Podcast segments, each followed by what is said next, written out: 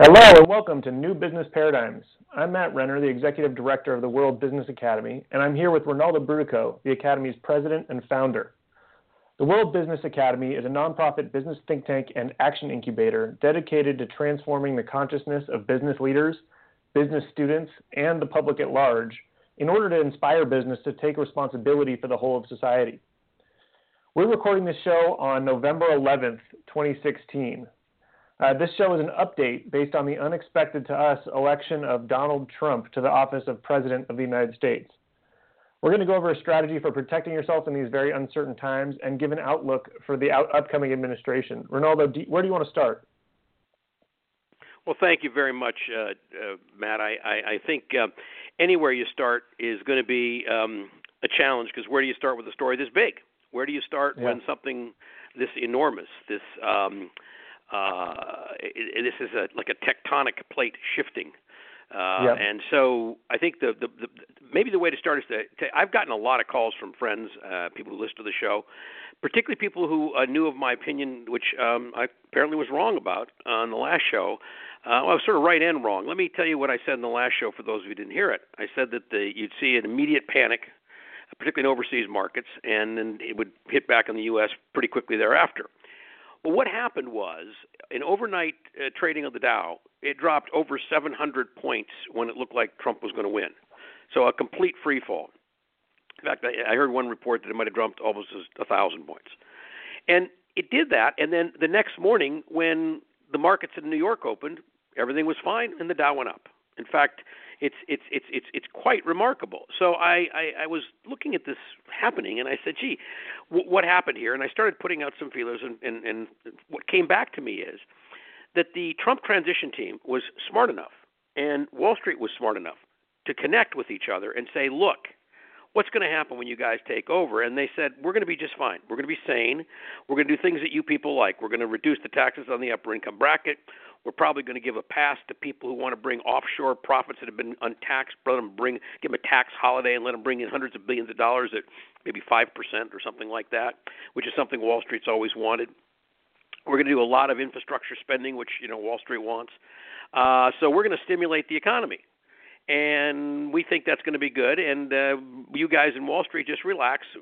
Getting elected is one thing, running the country is something else, and we're going to do this like sane people. So what happened is Wall Street bought that, and, and I and I think the the, the lead cheerleader right now uh, for Trump on Wall Street is Jamie Dimon. For those of you who follow the program, you know I'm no big fan of Jamie's, and um, it's interesting that he's already been cited by the Financial Times of London as a basically a cheerleader for the Trump presidency and how it's going to help the economy. So clearly, that message went out, uh, and it was received, and it's being acted on, and a lot of money is being made as a result. I think that the people who call me, however, um, they ask me a very tough question. They say, you know, what's likely to happen? And and I want to talk a little bit about Trump's psychology here, and then I'm to I'm to tell you something I shared with a friend named Ariel and someone else uh, named Jim, and I'm going to expand on it a little bit.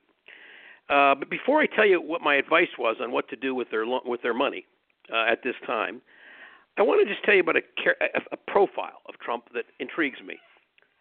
Is Donald Trump going to, now that he's elected, you know, I've got to give him a lot of credit because obviously he was a lot smarter than all of us thought. And he was able to climb over the backs of all the Republicans. He decimated all the Democrats. He said things that almost, I mean, no one but him could ever have said and gotten away with. And yet he realized that the American people were so fed up, it didn't even matter what he said as long as the way he said it had conviction. In fact, you remember that quote from way back in the campaign? He said, "You know, I could shoot somebody in the middle of Fifth Avenue and my ratings wouldn't go down."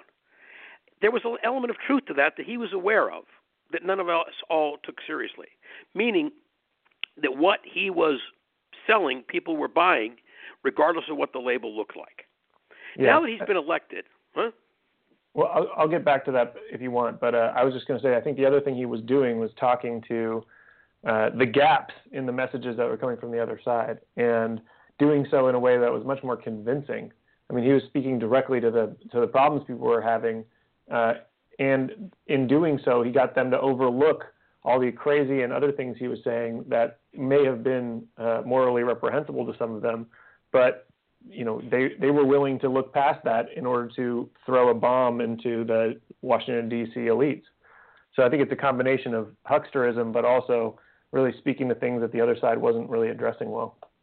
Well, and that's and that's a you, that's a great. I mean, he's a salesman, and he, boy, look at how many people he sold over his lifetime, and yeah. now he's achieved the ultimate sales accolade. He has sold the American public. He didn't get a majority vote, but he got the election handily in the electoral college. So he sold the American public. He, he and he really was a one-man band. I mean, I remember when the Republican Party wouldn't support him. In fact, even to the very right. end, they were very low key in supporting him. So he built something from scratch that took the entire two-party system down. Now the Republicans today are celebrating. I'll come back to that because that's part of why the Dow's going up. But what he has is apparently an incredible amount of skill as an orator and as a demagogue. Now, now a demagogue can go one of two ways. It, you know, Franklin Delano Roosevelt was a demagogue, and he used his articulation, his ability to stir and move people, to create the modern America that we know, in fact, the modern world that we know. And if Trump decides, if, if the part of Trump's personality, his enormous ego, says to himself, you know, now that I've done, I've climbed to the top of the mountain. There is no higher position in the world. I did it by myself against opposition in every direction. So I did it. No one did it for me. I am my own man. And now what's left for me? What's left is I want to be perceived as one of the great presidents of all time. I want to go down in history as one of the people who should have been on Mount Rushmore. I want to talk about the great presidents and say Washington, Lincoln, and Trump. Now, to do that, to, uh, to basically out Reagan Reagan, what he's got to do, because Reagan was, as you call, the gifted communicator, but not as good as Trump. Trump was better. So what he's got to do is he's got to create a country in which people thrive. So if things get out of control, he loses his legacy. He loses that position, if you will, on Mount Rushmore, metaphorically. So the one thing that could happen is that Trump could decide to actually govern the country and move it forward and upward because he controls the Republican Party, which now controls not only the White House, the Senate, the House, and the courts. So he has complete control of the entire U.S. government. If he chooses to use that control to break through the logjam that's been bottling up Obama for eight years, to do things like infrastructure spending, it will help the economy. Uh, I think that he's going to get engaged in a lot of policies like lowering the tax on the upper wealthy. That that's definitely going to hurt from a term of some inflation. Uh, I think there's a real risk to several other things that he could do, which would be very potentially destabilizing.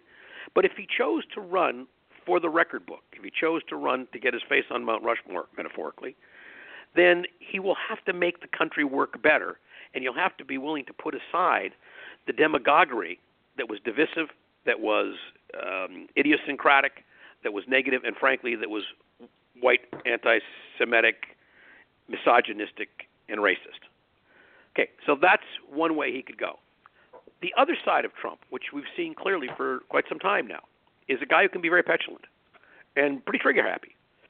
And I think uh, if he goes that that way, he will he could become a person who uses an opportunity that would arise, let's say a, a, an event like a major climate change event, or uh, uprisings around the country about his policies, and he could impose martial law, and he could become instead of one of the great presidents, the last president and the first Fuhrer. So he's going to choose. And of course, Breitbart is right there, having run his campaign. What I'm looking for, and this is going to be the key, is will he appoint Steve Bannon from Breitbart to be the the, um, uh, head of his uh, chief of staff? Because that individual, who's the chief of staff, is the control valve for the government of the United States. That's the person do you, do you put a white supremacist, racist, misogynistic, anti-Muslim? You put a guy like that, Breitbart of the alt right. You put Dan in that position, or do you put somebody in who's perhaps not the most palatable person to folks on the on the left, but who's more of a business mechanic for government and policy. So the two names that are being floated are Reince Priebus and Steve Bannon if he chooses Priebus or anyone other than Bannon, it would mean that Trump is saying to to Breitbart, which is really Richard Margolis who funds that. He funds Bannon, he funds uh, Kellyanne Moore, and he funds the chief operating officer of the Trump campaign. If he says to Breitbart and Richard, "Hey, I stepped on everybody to get to here, and now that I'm here, no one owns owes owns me, and I'm not going to be owned by Breitbart. So no, you can't have Steve Dannon in that position.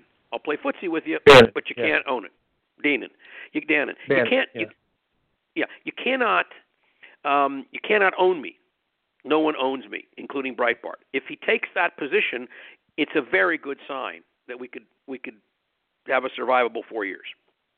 Yeah. If he puts Breitbart in that position, I would be very, very, very concerned. Now, we've had one indication today already, just broken the news about an hour ago, that he may be becoming more practical even as he speaks. So uh, he's removed Chris Christie as the head of his transition team, and he's put in Mike Pence. Frankly, I don't like Mike Pence's politics at all, but I do think he's a decent mechanic. Christie isn't. Yeah. And also, Christie is, of course, marred with his history. So I think that he put Pence in a couple hours ago is the beginning of what we'll see. I'm going to watch very carefully who gets into the cabinet and what positions. And what I would say to the listeners on the show is, we're going to be we're going to have to be very nimble, folks, because it's it's not possible to predict with any confidence where this is all going. Right. And when we get to the end of the show, I'll tell you how I think, or maybe if you want, I'll do it now. How I think this can be managed. Through let me uh, let me interject for a second before before we go there, but that's very important. So do keep listening for that. We're going to have an actual strategy here, and what Rinaldo and I have talked about doing is doing more frequent updates and really dedicating part of the show to essentially Trump Watch, uh, guiding as much as possible and as much as we know uh, through the news and cutting through the headlines as much as possible to really tell you what the structural pieces of this administration are and how they're going to affect you and the markets and uh, the society at large. But Rinaldo, one thing you pointed to, and I think is a really good point, is Donald Trump on Twitter, which is basically the most direct access we've had to the mind of a now president in history. And we watched him swing between the petulant Trump and the potentially uh, ego-inspired, uh, I don't know, I want to find a I want to find a term for this, but the proud Trump, the Trump that wants to succeed. And this was in response to the spontaneous protests that have been cropping up around the country, essentially with minor property damage, but mostly peaceful. Um, the first tweet was what my computer is telling me is 21 hours ago, and it said, "Just had a very open and successful presidential election. Now professional protesters, incited by the media, are protesting. Very unfair!" Exclamation point. So that was his demonstration of I'm going to continue this campaign narrative of me against the world and uh, blame and create conspiracy theories to advance my agenda. And then Rinaldo, what, what do you think happened in between then and his next tweet?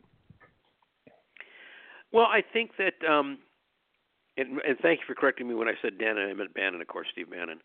Um, the, the, the, the, the possibility is that the first tweet was, tweet was the reactive Trump who was still in the campaign embattled mode. And somebody like Kellyanne took him aside and said, Mr. President, you are no longer campaigning. You have won. You are the president elect. Therefore, you don't want to govern from that place. You want to govern from a different place because you can afford to be generous. You want, And what will happen is you'll attract more people to your agenda. You will reduce resistance to your programs, and you will go down as a great man in history. That's what I think happened. Yeah, and then the next tweet he sent out said, Love the fact that small groups of protesters last night have passion for our great country. We will all come together and be proud! Exclamation point. I mean, it's about as radical of a swing as you can have between two tweets. And you know, it was it was about I think it was ten hours later uh, he sent that second one. So I think we're watching his psychology unfold in real time here, Rinaldo, and it's just something that we have to continue to watch yeah, closely yeah, and, and that's what I'm to. talking about. That's what I'm talking about. We, which Trump will win out? The Trump that is the Trump that will try to stand for history, that, that having achieved the highest accolade of any human being's life, will he then strive to go down in history as a great man, or will he let his small self get in the way? I think um, he's always had a sense of greatness about him. He's always thought he was going to be great. He's achieved it now. So he's really going to check out. I mean, is he going to be a great president, or the and, and the last one, in the first Führer, or is he going to be a great president and we will have another presidential election in four years and again one in eight years? Uh, my hope is he will seek to prove that he's that smart and that capable and that he belongs on Mount Rushmore. Uh, and that will hopefully give him a sense of how to govern because he has nothing more to gain and he will never have to worry about money again as long as he lives. I mean, his, his I hope he doesn't abuse his position. He certainly can. Um, but whether he does or he doesn't, whatever he was worth before, he's worth a whole lot more. And now it's probably unlimited what he's worth. And he'll be able to walk into any room in the world if he, he leaves the office with his head held high as a quote great man.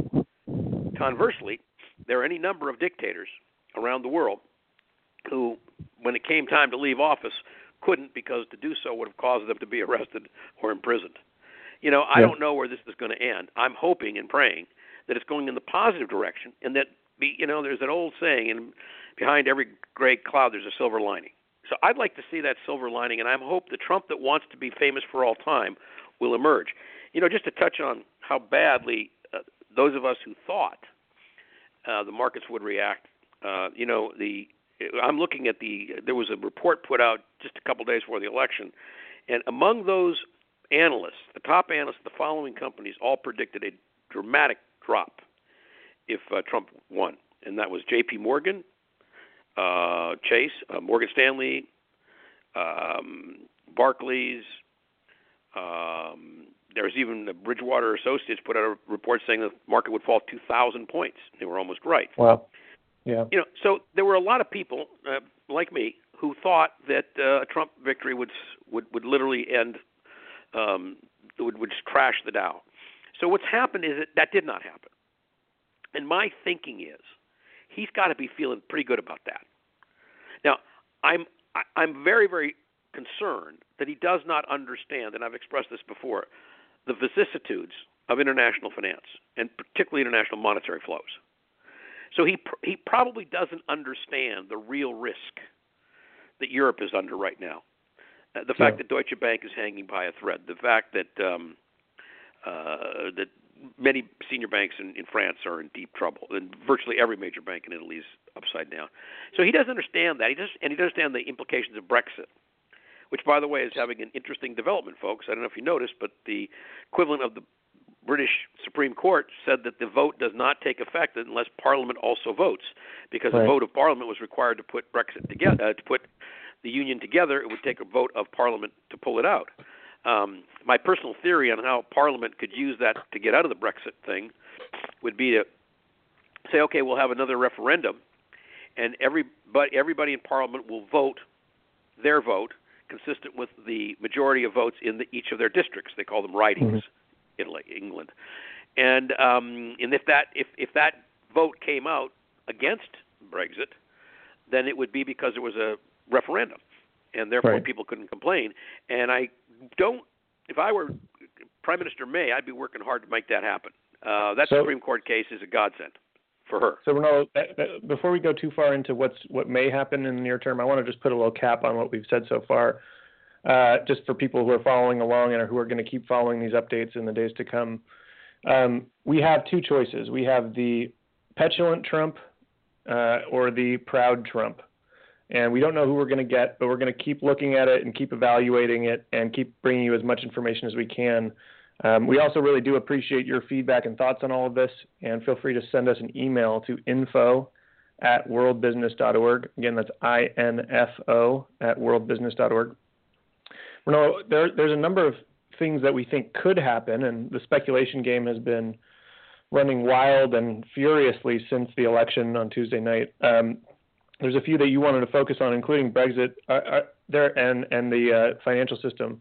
Uh, you know, I would say that my biggest question that I'm having crop up in my life, people are asking me is, you know, what's going to happen here, both in the policies and issues that they care about and the macro picture that you were just starting to go on. Um, where where do you yeah, want to start on that? I mean, a big one I know well, that you care about is, is, is Obamacare. Yeah, well, let's let's bridge from. So the reason I brought up Brexit and the European situation and the banks is because people need to know that this is dangerous. Um. This is like um, this is the quintessential potential bull in a china shop, And I don't think he knows enough or is sophisticated enough to understand how all the gears in this very finely tuned Swiss watch, if you will, to mix metaphors, actually operates. So, mm-hmm. without intending to crash, it's, it's like walking system, through a it's like walking through a minefield. Yeah, and he and, and he, he wouldn't intend to crash the financial system. He'd just do it by accident because it's so tenuous right now. A misstep could set off, as you put out, a landmine. So, so uh, that's a real concern, and you'll see when it comes up to my recommendations why I'm becoming so uh, cautious in my investment advice is because we really can't see into the future yet. And that's why I think these updates will be important. We're going to be trying to read all the tea leaves we can, and I'm going to be looking for fundamental things that are happening. Um, does does Bannon get the nod, or does someone like Priebus or better? That'll tell us a tremendous amount. Um, uh, the Republican Party, as I said a moment ago, has coalesced around the, president, uh, around Trump, because they believe that all these things they've been doing. And I mean, how many did they vote? 68 times to kill Obamacare. So now they've got the ability to kill it. And the problem they have is they never did come up with what they replace it with. So now they're going to they're going to have to figure out what to do. And my guess is, for example, the people who will tell them what to do are the big insurance companies. So look for those companies to do extremely well in this administration. Um, big oil and, and gas will have a very strong ear of Trump's, but their problems are bigger than Trump. Their problems go to supply and demand. So I am still not thinking that they're going to do all that well, although they will appear to do well because of the influence they'll have in the administration. You know, oil dropped another three dollars a barrel today. It's down at forty three dollars. And that's about where it belongs. And I don't see it going above sixty five. So we're in that range. And in that range, it's very problematic for Russia, which will continue to decelerate economically, which puts interesting questions on the table I'd like to get back to at the end of this with Putin. Uh, it puts tremendous pressure on Saudi Arabia, all the Gulf states. It puts tremendous pressure on many factors of the global economy. So, with all that happening, um, it seems to me that there's a possibility uh, we will have some real international destabilization, and he could accidentally trigger it into a conflagration, which is why I'm so cautious. Um, at the same time, as, as I said earlier, if, it, if the Trump that wants to be uh, on Mount Rushmore, if that Trump emerges, um, he'll probably let the generals who he thought he knew more than he, he'll let them hey finish off Mosul and I'll claim victory because it happened on my watch, even though it's about 80% done right now. Uh, the capital of the ISIS capital is Raqqa. It's already being attacked right now, and it's going to fall sometime in the next year. He'll claim credit for that, and I say good, claim credit and end it. Uh, I don't think he's going to do something foolish with, when it comes to that overseas operation.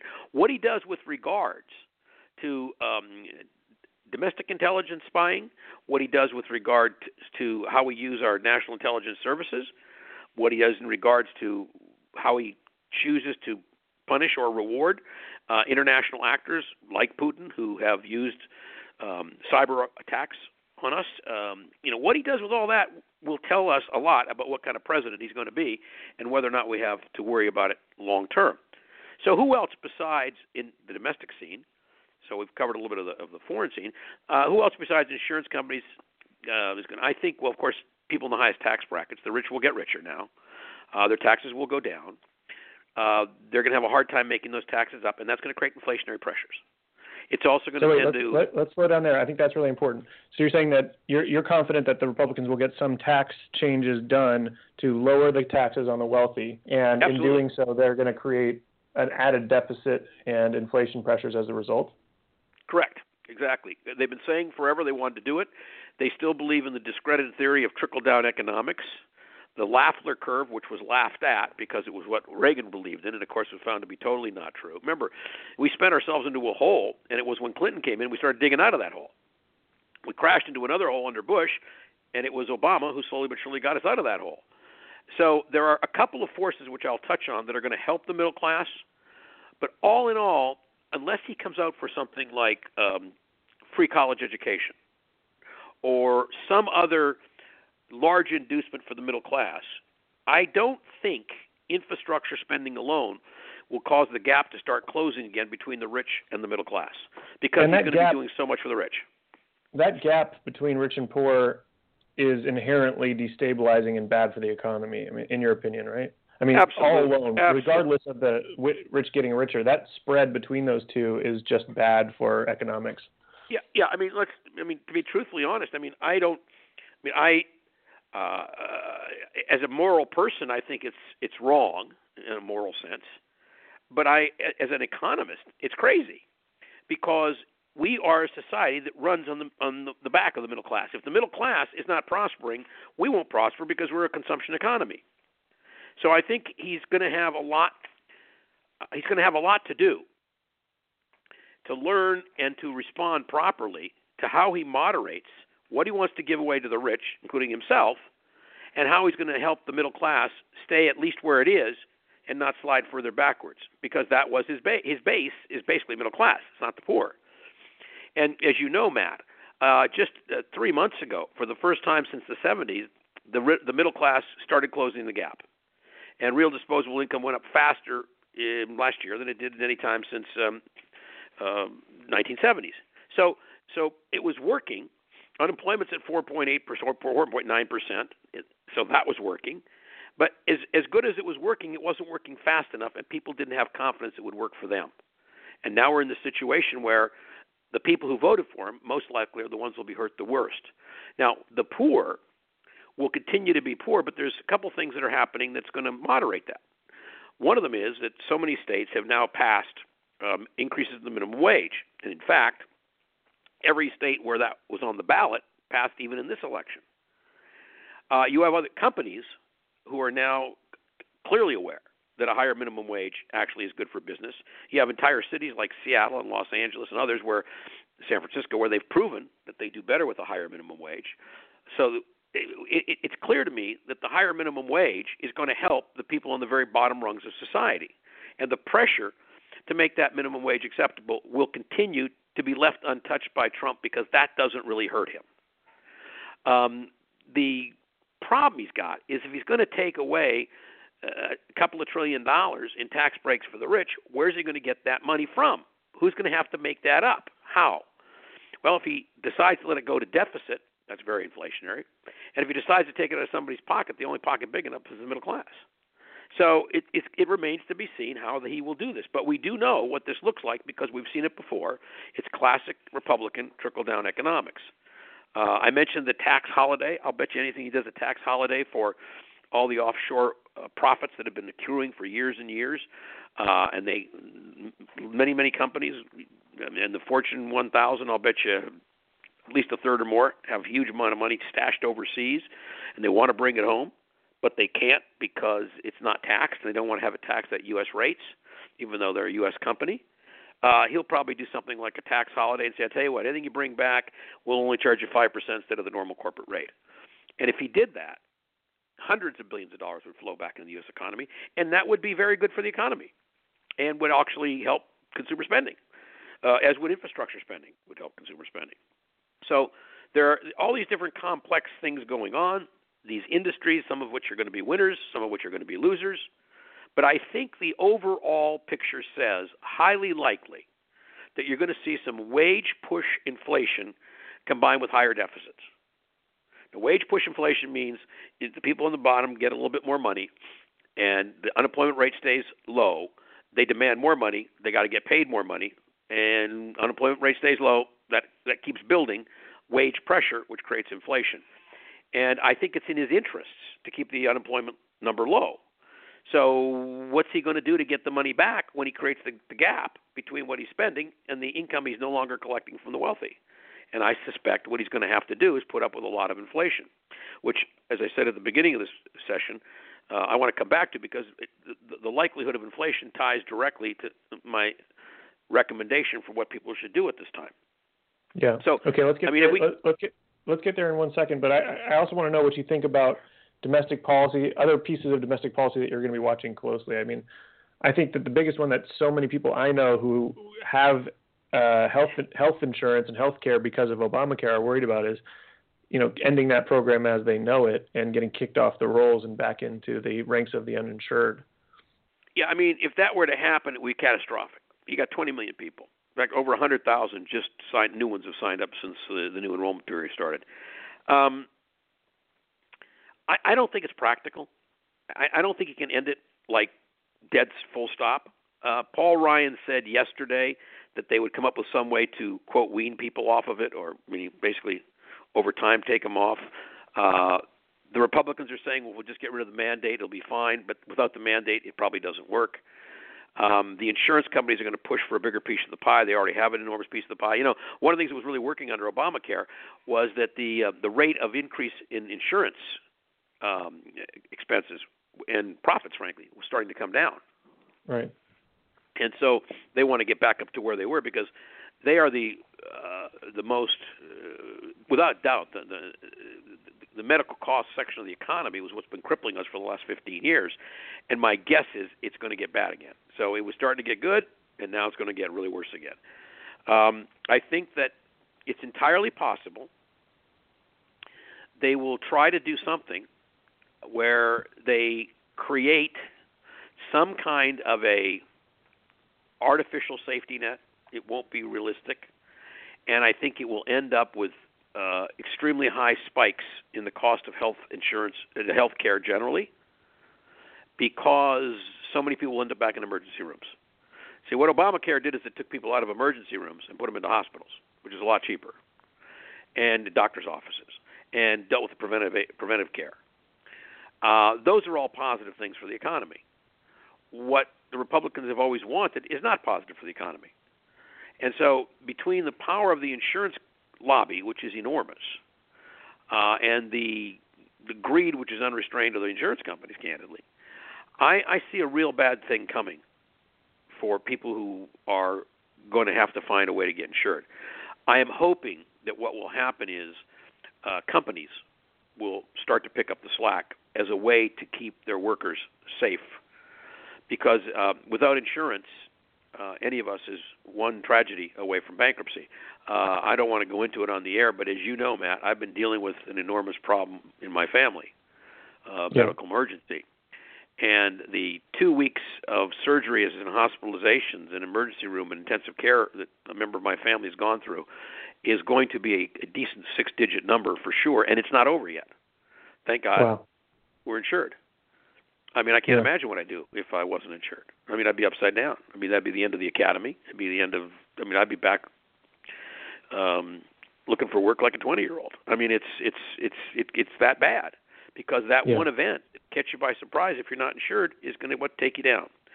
So, um, I think those are the kinds of factors that we want to be looking at all the time week Mhm. by week, day by day, week by week, month by month. Uh, I'm really interested if people would like. I will start a Twitter feed and start putting that out to people if they want, with which with with like short updates on what I see.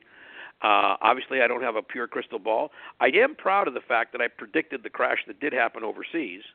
What I didn't see was the ability of the Trump transition team to so effectively communicate, probably with Jamie Dimon, but through him to everybody else on Wall Street, that happy days were here again. So what's happened in the last 24 hours is the Republican hierarchy has been dancing in the streets, going, it's, "We've never had it this good," and he does, in fact, control who will be the Speaker of the House, and the Speaker of the House knows it. He controls who will be the head of the Senate, the Majority Leader, and the Majority Leader knows it. So I think what we're talking about here is a guy who created the coattails he needed to have a Congress that will back him and the power of the office in a way that we haven't seen in a very long time. And I'm hoping that he will choose to use it, even though he's going to do a lot to grease a lot of his friends in business. Uh, by the way, I'm very concerned about uh, Glass Steagall, although he said he was for it uh, during the campaign. He's taken so many positions on so many things that are opposite to each other, you can't really tell where it comes out. Um, I sincerely hope he doesn't collapse the Consumer uh, Protection Bureau. Uh, the CFPB is already doing a phenomenal job. Uh, if he lets Wall Street run wild, clearly we'll have another crash, another crash, another crisis. So we are not out of the woods. We're we're a long way from out of the woods. We're just we're just getting into the woods, Rinaldo. Yeah, we're we're just going in, and it's a dark wood, and we've got to be very vigilant, and we've got to be optimistic, and we've got to know that. Uh, by the way, I want to make one comment about what's going on with these protests, Matt. Sure. I'm really, really against these current protests. And I'm particularly against the violence. And the reason I'm against them is How do you define violence? well, when somebody throws a Molotov cocktail in a shop window, when someone trashes somebody's car on the street, Right. When so property, somebody- property destruction as opposed to human violence. But yeah, I know I, I understand. well, It- both. it- I mean, human violence without goes without saying. But typically, Yeah. property destruction precedes human violence. Well, yeah, I, I agree that it's a, it's a very bad tactic. Uh, I think I think the peaceful protest actually does make sense, so we may differ on that. But the the Well, no, property no, destruction here's my no, here's my point, Matt. No, no, no. Peaceful protest, protest makes tremendous sense, but it's going to work better if it's targeted. If you Sure. protest in the abstract, the guy got elected. Well, you're protesting a fact that already occurred. What I think Elizabeth Warren said um, last night on the Rachel Maddow show, or the night before was it was last night, I guess, was far more intelligent. What she said is, okay, we got to keep the tom toms beating. We've got to keep in touch with each other. We have to be poised to organize in a moment for the issues that we really care about. Right. Anything that he's going to do that we like, we're going to support. Anything he's going to do that would would cut at the core of our values, we have to be willing to fight all the way. And and she's right. So it's it's more about vigilance. It's more Mhm. about and by the way, I hope everybody who's you know of the 50.1 percent of the people who voted for Hillary, I hope they don't go away. I just want them to get smarter, and I want them to be organized, and I want them to be really effective. And when you complain about something that's already happened, it really doesn't do a whole lot of good, and it and it dulls the impact of a future protest, which is targeted to something you really want people to pay attention to. I also think it's easier for a protest to be taken over by anarchists and cheapened if it's not clear what it's about and what the goal is. So um, let's hope uh, Martin Luther King was right, and that the long arc of history does bend towards justice. Uh, let's hope that Trump would like to see himself on Mount Rushmore and not see himself the Nuremberg trials. Let's hope he's going to be intelligent with the nuclear codes. And let's hope that we are able to have another election in four years. And let's believe that we will. And let's act like that. And be prepared to see a lot of things, including Roe v. Wade is probably going to go. Women's health is going to go. Um, I would doubt that Planned Parenthood is going to make it through this. And if it does, it's going to be uh, uh, substantially chastened and reduced. So, all of the issues which people should have come together and voted on in massive numbers, particularly people of color and women, they didn't show up. People kept saying, well, the women are going to vote against him. They didn't vote against him. People of color showed up pretty good, but I heard that the Hispanic vote in Florida for Trump was roughly the same percentage as it was for Romney. If that's true, it's it's a, it's a tragedy of a tragedies. So um, I guess where we are is at is we I hope we have a democracy in two years so that we can have more congressional elections. I hope we have a democracy in four years so we can go to the box, the ballot box, and elect another president. I am prepared for a lot of defeats the next four years, and I hope that none of them are like torpedoes below the waterline. I hope Yeah. the defeats we have are ones we can survive and move on from. And I hope that 20 million people are not thrown, thrown under the bus. So I want to take a step back because if we're going to start doing Monday morning quarterbacking on this election, you know, we, we have to cover that a little bit in, more in depth. You know, blaming voters is relatively easy, but blaming leaders is pretty is much more obvious to me. I mean, if you if you don't inspire people, they're not going to show up for you. And as much as I'd like to think that Hillary Clinton was an inspiring figure, she obviously wasn't. Uh, and even against a demagogue, she still lost. And I think it's because she was trafficking the same tired and out of touch rhetoric of the Democratic Party elites that they've been banking on since Bill Clinton, and it's just not working anymore. So there's there's some deep reflection that needs to go on within the Democratic Party, and they need to get back to their roots where they used to actually represent working class and poor people, and stop falling in love with the money and the uh, kind of elite fame of the Davos set. Well, you know, I think that um, there's there's a trap that the Democrats fell into. If you look at how much money they spent this year, they outspent the Republicans substantially, right? Yes. So their strategy of be more middle of the road so we can attract more quote traditional money close quote turned out not to be a good one. Um, if you look at the strategy of organization, we'll have the best organization on the ground. We'll be the best mechanics. Was not a good one. Why? Because this was a wave election. This was an election that got decided by emotions, not by thoughtfulness. And your point about Hillary not being the most effective, um, inspiring uh, campaigner is true. However, she was the most effective Democrat. As much as I like Bernie, and you know everybody's Monday morning quarterback to say, well, if Bernie had been the candidate, Bernie would have won. Bernie tried to be the candidate. Now, would we be willing in the Democratic Party, for example, to get rid of um, the super delegates. I would. So that someone like, well, I'm just, I'm just saying, but, but I'm just saying that th- these are the kinds of changes that if you're going to see a change in the Democratic Party, if, if, if the right. Democratic Party is going to go back down to its roots, it's going to get rid of super delegates. Mm-hmm. It's going to be a much more open process. Uh, I thought that the, the the fact that the WikiLeaks dump happened was shameful beyond belief, because clearly our election was interfered with by the Russians, and everybody knows that. But when you Even read Russia those, has admitted such. I mean, they were talking to the Trump campaign. They were telling us now. Yeah, yeah. They, in fact, um, yeah, yeah. They they they they finally admitted it. Um, uh, they they Proudly. just the other day. What? What? Proudly, yeah, no, of Putin course. I mean, Putin's smiling. Yeah. Yeah, Putin's smiling because he he he played it cool and he did it. Yeah. In fact, people don't realize that in the New York Times today, they were talking about the headline of the story is Russian officials were in contact with Trump allies, diplomat says, and it tells this whole story of how it happened. Um, and, and um, it, it quotes the Russian who was in charge of it. But, but it's yeah, astonishing. But, yeah, but, the, the, the point I wanted to make is that what is tragic about those WikiLeaks is that Donna Brazile did take a dive. And if we want the quote other side to have a higher set of values, we have to have a higher set of values. So I, I think the tragic part is that Donna Brazile and Debbie Wasserman Schultz and the DNC interfered with the process to get the, the candidate they wanted. The WikiLeaks revelation was bad in that it was it came time to hurt the, the process and and was very troubling right. because right. of implications. But the facts that were exposed were actually the fault of the DNC, not of the Russians or of WikiLeaks. That's right. That's exactly right.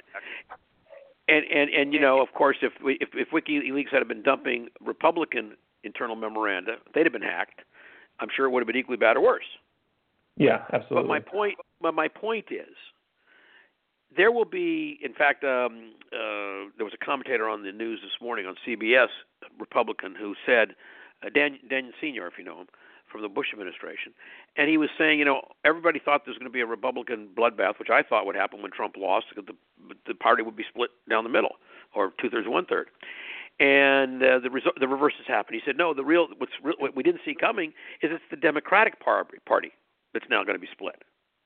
So what you're going to have are the powerhouses in the Democratic Party are going to be Bernie Sanders, Elizabeth Warren, and they're really going to control the base. And you're going to see people like Sherrod Brown, and others Russ completely Feingold, in lockstep with them. Who got elected back Pardon to me? office? Russ Feingold, who came back. He didn't get elected. Oh, he he he lost. That's right. He was expected He to get elected, elected, but he lost. Okay, sorry. And by the way, there's a good example. No, the other guy they were going to run against, the Republican, dropped out because he was asked to. Feingold had 10 million bucks to deal with the race, so he had plenty of money. Again, plenty of organization. Right, same trap. And the problem is, he hadn't been in the state since he lost, since he left as a senator. He was a lobbyist, which is the kiss of death right now, and they ran him and he lost. So, so he wasn't seen as the crusading Russ Feingold anymore. Right. And, and and by the way, I'm I'm absolutely discouraged beyond belief with what happened down in Florida because the the the, the, the Wasserman Schultzes decided to block Grayson, so they could put in Patrick Murphy because Patrick Murphy ostensibly came with 10 million bucks from his dad, and Murphy got his clock cleaned by Rubio. Now I don't know that Grayson would have. I think Grayson could have won that race, but again, it's Monday morning quarterbacking. My uh, and by the way, I hope that Grayson links up with Warren and Bernie Sanders and they build some kind of a national me- mechanism. I'd love to see Grayson as the executive director of a national initiative that Bernie and Elizabeth Warren would, would embrace along with Howard Dean and a few other people. In fact, I heard that Howard Dean is up possibly is to be chairman of the DNC, which I think would be great. Yeah. And I know that Bernie's already endorsed Keith Ellison. So we'll see where Yeah. that all comes out. Well, anyway, I, Yeah, I, I, think that that's a that's a pretty good capstone. There's going to be plenty more Monday morning quarterbacking to do, and this is another trend we'll be following closely on the show. Yeah, yeah, and, and here's the point. Why are we following it? Folks, we're following it because I really care. I care about the country. I care about everyone's, you know, nest egg and how to preserve it in these perilous times. Because believe me, these are perilous times. And um, I really want to give the benefit of everything I can do and all the analysis and every little detail and every fact I can find. I want to be able to give that benefit to everybody listening to the show and pass it along to your friends. And I don't know that I'm going to be right all the time. I'm going to be thoughtful. I'm going to be looking at fundamentals. I'm not going to get caught up in in, in bubble gum and in cotton candy. I'm not going to get bedazzled. That's never happened. But um, hopefully, I will be accurate enough that I will help you protect what you've got as best we are able in what could be very perilous times. With that, let me switch to what I told Ariel, Jim, and a couple other people. Yeah. I said, um, we cannot tell where this is going. So what I did is I told everybody on the show, I converted my mutual funds to gold and cash. And what I told Jim and Ariel that once Trump got elected, I said, okay, here's what I would recommend. I still believe, and by the way, gold fell three dollars today, which is not a lot. That's less than two, about two point something percent. Um, gold has got an, uh, is is going to be supported ultimately by the inflationary pressures I just told you are going to happen starting next year, right? So you're going to see inflationary pressures kick in certainly within three to six months, if not sooner. When you do, gold is a hedge against inflation. So there's a downside protection on gold. It can't drop that far, I don't think, given the inflationary pressures that are almost unavoidable. And that's what the best scenario. I mean, the other thing people use gold for is to protect themselves against uncertainty. And if the bad Trump shows up, you'll be awfully glad you got some gold in your portfolio. So my thought would be, at this stage, knowing as little as we know, I would recommend people get into a no-load gold fund. When I say a gold fund, I'm not talking about owning a fund that has stocks of mining companies that own gold mines. I'm talking about ETF. Well, I'm talking about funds that hold actually the metal itself. Those funds will go up in value dramatically if there's some crazy event that happens. Conversely, uh, if inflation kicks in, as I'm almost certain it will, under the under the good scenario, inflation kicks in, right? That's the best we can hope for. Uh, the gold price will rise. So I see very little downside in holding some gold right now, and a lot of protection given the uncertainty. So I'd be at 25% gold right now, and 75% I would be in mutual funds and ETFs, which are no loads, and that's very important. Let me tell you what I mean by that. Um, and, and as everybody on the show knows, I get no commission whatsoever from First Affirmative. But First Affirmative, which is the oldest financial advisory firm in America, 30 years old, uh, founded by my friend George Gay, who I got to know just in the last 10 years, and run by President Steve Schueth, who I've got tremendous respect for, only has ETFs and, and, and, and mutual funds that are no load funds, meaning you can get in and get out without paying a commission. Why is that important? because you want to have a hundred different places to move your money and not have to pay every time you hop. If you see something coming which portends high inflationary pressure, you're going to move to something that's counter-cyclical, counter counter-inflationary. If you see some, a growth spurt coming because of infrastructure spending and he's making all the right moves, you want to move into something that can re- can, can reward you for that. So you want to be very nimble. I think the number one criteria right now is you want to be nimble. You want to be able to go wherever you have to go very quickly and without a penalty. So that's why I think 25% is the insurance policy and 75% spread amongst those mutual funds and uh, ETFs, which are no load, so there's no commission involved. And uh, they give you the ability to switch between them with ease with a single phone call. That's what I'm doing for myself. That's what I recommend for other people. What about real estate? Uh, I think high-end real estate could start having a really good time, given the fact that the wealthy are going to see better times coming. I mean, as good as it's been for the wealthy, it's going to get even better. And so you're going to see more luxury homes. You're going to see more yachts, more private airplanes.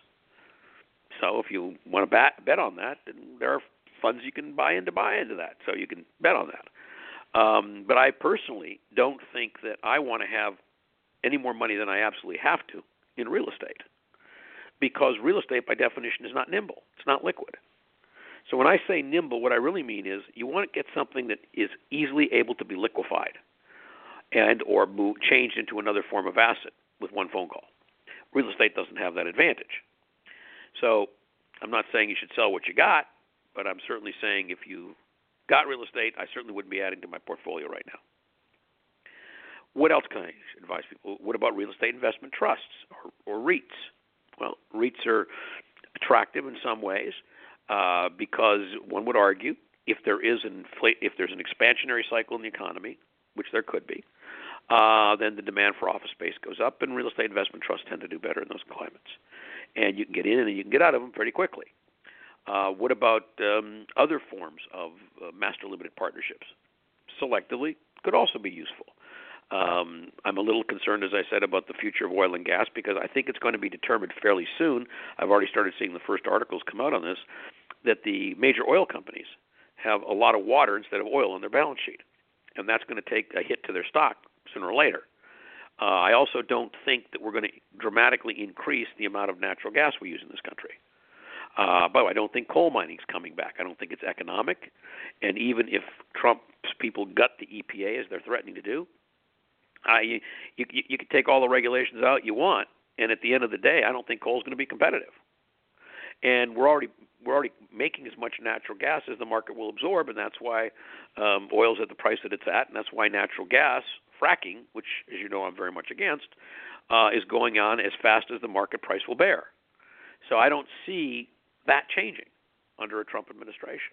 There's not some magical formula that he could do that I can think of that would make fracking even more economically desirable. And if he did, it would it would absolutely destroy his friendship with Putin. Price of oil drop further, which of course Putin doesn't want, and the Saudis don't want. So um, there's all these variables. Uh, I've touched on a bunch of them in this conversation, and what I want to do is just keep looking at them. And uh, we'll be, we'll be doing the show um, as often as you say we should, Matt. And if that's monthly, great. If it's you know weekly or every other week, or you know we come up with some special show in the middle of a month. That whatever you say, we should schedule. And if people on the audience have some preference, uh, would you want us to do a monthly show? Um, you know, punctuated with additional specials as needed, or would you like us to only do it when we've got something to say, whether it's one week or four weeks or eight weeks since the last one? Uh, do you want to see me do a Twitter account where I could put stuff out every day that you could, or every other day or whatever, uh, so that you could look at it. And I promise you, it would not be something I would do at three o'clock in the morning. uh,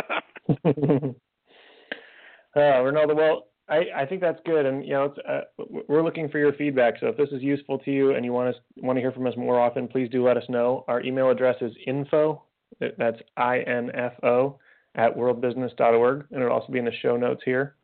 Uh, Rinaldo, are there any closing thoughts you want to talk about here before we sign off? No, I just I want people to really know that I sincerely mean that you and I have been we've been you know before the election we started noodling this question, and we're seriously noodling it now, which is you know what should be the frequency of this program and how should we approach it, and, um, what should be the initiatives that we focus on in the academy apart from the ones that are germane only to our local area like the Diablo reactor and the and the and the um, and the issues associated with um, California providing uh, green energy.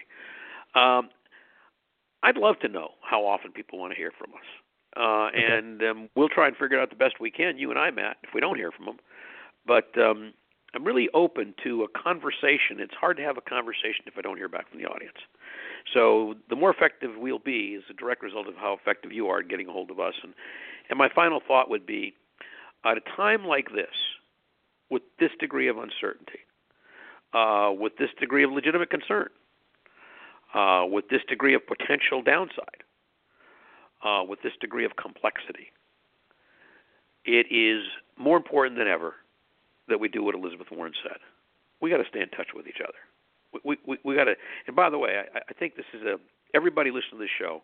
Please write us and ask for a free subscription to the Optimist Daily if there was ever a time that you wanted to see optimistic stories every day on your computer, this is it. Staying optimistic in the face of what we're dealing with is probably our best our best alternative. And we'll be making it available for free to people, so I can't imagine why they wouldn't want to take it. And it'll cheer you up to find out all the things that are happening all over the world that you didn't know that are actually really good. And you go, "Oh wow, that happened." And something that Trump didn't stop or that didn't get, you know, collapsed in the Middle East. Uh, yeah. So having these stories, five stories a day, is very important. And then, and then the last thought is, please watch for the cover of Forbes magazine this month. Watch for the story of Just Capital. I'm very proud of the fact that Just Capital was launched out of a speech I gave at Deepak's request four years ago at the Sages and Scientists Conference. It's now chaired by and really driven by Paul Tudor Jones, who's an extraordinarily capable business person urge you go look at the website, Just Capital. You'll see I'm on the executive committee of the board of directors, the finance committee, the audit committee. So I'm been very, very involved in launching this endeavor. What we're doing, which I think Matt is more important now than ever, is we're trying to do that third part of our mission statement of the academy. We're trying to get people to connect with where their deep values are. And the way we're doing that is ranking the top 1,000 companies in America by how just they are, so that the consumer can pick where they want to put their dollar.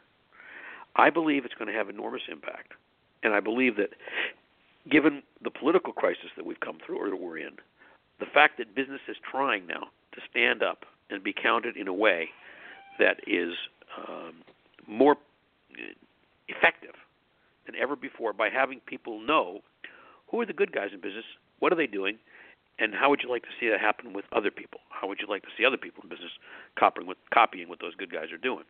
And these rankings, which are going to come out in Forbes, uh, are the first step in having that overview of the business community. So watch for the Forbes cover, Just Capital, and if you want to go to the Just Capital website, I would recommend that as also, and learn about what we're doing and how it could benefit you.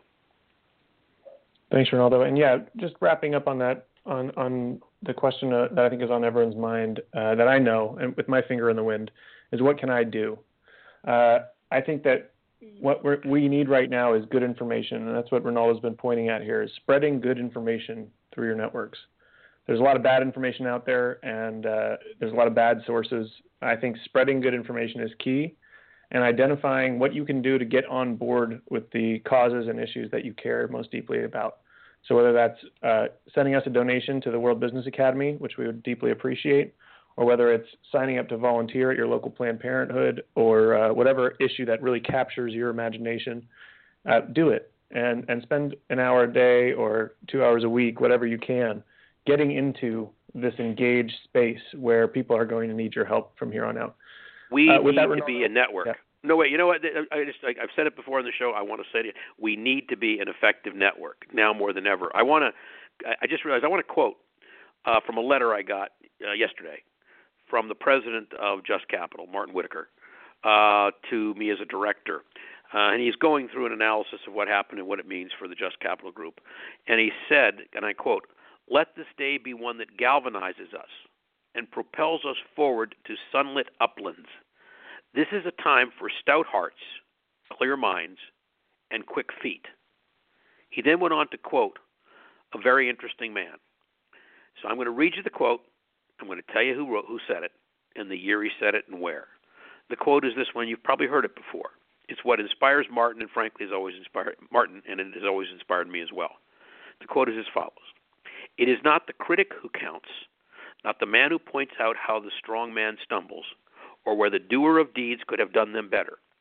The credit belongs to the man who is actually in the arena, whose face is marred by dust and sweat and blood, who strives valiantly, who errs, who comes short again and again, because there's no effort without error and shortcoming, but who does actually strive to do the deeds, who knows great enthusiasms, the great devotions, who spends himself in a worthy cause, who at the best knows, in the end, the triumph of high achievement, and who at the worst, if he fails, at least fails while daring greatly.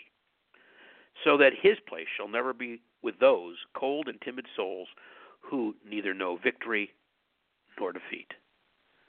Theodore Roosevelt, Paris, 1910. Mm. Let's have victory, even if it's a little dusty and bloody in that arena. Let's stay together. Let's work together. And let's create the, the world we all want to live in. Thank you, Alvin, with that. Yeah, I appreciate it. And thank you all for listening. Please do share this link and send us your feedback at info at worldbusiness.org. And until next time, thank you very much.